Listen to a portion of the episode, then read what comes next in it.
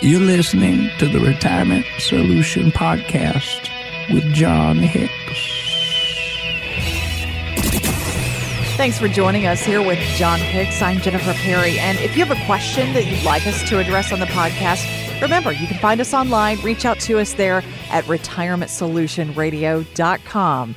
And Jon, we finally survived the big thaw after the big freeze. But, you know, at least you had your Bernie mittens to get you through it. No, I don't have those Bernie mittens. Oh, Bernie I did not sell them to. Jon. No, these were made especially for me. They're made out of alpaca fur, and I feel really happy about that. And my hands are also very toasty. Oh, thank goodness, Bernie. We were worried about you. But even though our friend Bernie has kind of faded away uh, after the whole mitten meme, it's kind of interesting, Jon, because some of his ideas are not going away in Washington right now. In fact, with all the talk of new taxes, some lawmakers are out there pushing what they call a financial transaction tax. This is something Bernie proposed during his campaign, which would affect pretty much all stock and bond trades on Wall Street. Now, Kirsten Wegner with Modern Markets Initiative says this is a really big deal. The financial transaction tax has been billed as a tiny tax, you know, uh, on Wall Street, a pound of flesh on Wall Street. But actually, the real victims of a financial transaction tax are, you know, everyday investors, people who have People watching our show. 529 plans, 401ks. So her group estimates this proposed tax, Jon, would cost us forty-five to sixty-five thousand dollars over the life of our four hundred one k accounts. That is not a tiny tax. Hold on, Jennifer. what is wrong with having a very tiny tax that hits the largest group of people so that other people who don't work, have no actual aspirations to get out of their grandmother's and their mother's basements, who love alpaca fur mittens? How come we can't have a tiny tax that affects those people? So, Jennifer, this is the whole problem when we start all these extra tax additives, right? So I agree completely with who was this? Kirsten Wegner. Kirsten Wegner. Yeah, yeah. Mm-hmm. So her company did a study, and what they found is the average American would potentially pay over forty-five to sixty-five thousand dollars over their saving lives in their four hundred one k because of this extra tax. Mm. Now, hold on. That's the average person. And a lot of us could live for maybe a year on that, so that's a lot of money. But more than that, that's the average bear. So the point is, what if you've done a great job saving? What if you've saved 800,000, a million, two million more dollars in tax deferred accounts? What would that cost look like then? We're talking hundreds of thousands. Actually, the calculation I did just a second ago kind of ticked me off. It was $390,000 if you've saved about a million and a half bucks. So we say, oh, it's okay. This is for the better good. We should tax everybody this way so that other people can, you know, we can redistribute the wealth. Hmm. Now, the amazing thing about this is, is I think the very great story of this I just heard recently, and I'm sure this has been around forever, but it was about a high school teacher. And what she wanted to do is she wanted to teach about the concepts of averaging, if you will. Okay. So what she did is she gave a test out to the entire class, okay? And you, of course, you had your stellar students that work their butts off and try to get the best grade they can.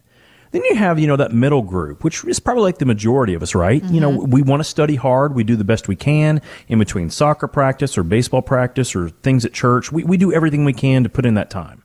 But then, of course, you have the slacker group, right? Yes. Now, some of us may find ourselves in that from time to time, but that last group, they're just kind of like, eh, you know, whatever. School's not my deal anyway. So the teacher said, here's what we're going to do. We're going to take this test. And of course, what did the high achievers do? They get like 95, 98, 99%. The average grade in the class got around an 88, about a B. Okay. And then there were the slackers that got basically D minuses. No one failed, but they didn't really pass either. Okay. Right. Here's what the teacher said to teach this this group a lesson. She said, "What we're going to do today is we're going to average all the grades, and everyone is going to get the average grade of the class." Well, what happened? Well, the average grade of the class was a B minus. So interestingly enough, by doing this, here's what happened. All of the slackers said, "This is awesome." I mean, I did flipping nothing. I, I did I did nothing last night, and I got a B minus, and I've never gotten a B minus before in my life. I don't know why I'm making this person sound like from the Northeast, but I am.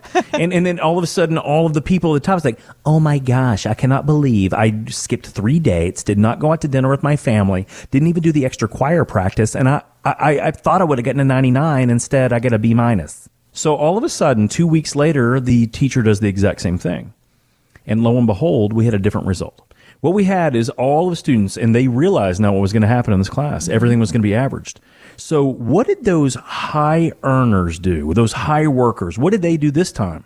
Did they work nearly as hard? They didn't study. They, they didn't, put in the hours. Anything. No. And Yeah. and the other group, the group at the very bottom, they didn't do anything either. There's like, oh, if I'm going to get all these extra points from all these smart kids, let's let them do it they did me. even less than last time, right? And so Yeah. what happens after you figure out the system of redistribution, that second test, instead of a B minus, the average class grade was a D plus. See, this is the problem when we start doing this redistribution of wealth. Those that work the hardest and save the most, and basically it comes down to one simple thing. It's not even about working hard, it's about sacrificing. Instead of saving an extra $300 a month, we could add that to a car payment. Instead of driving a Toyota, we could be driving a Lexus Right. right? Or instead of having a house that we know we can afford, we can bump that up and maybe spend an extra thousand dollars a month on having a house we barely can afford, but we look good in doing so, but we're not sacrificing, we're not saving. So, ladies and gentlemen, what I think that happens when we start looking at these ways that we're just going to do a financial tax, Bernie Sanders hates capitalism. Even though it's capitalism, what's given him is only income for his entire life.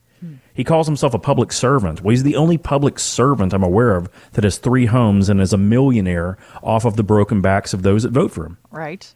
Now, it's not about him being a bad person. No. The point is that I know for a fact that ideology and philosophical context is completely broken. It is broken in context. And all we have to do is look at what happens if a teacher averages grades.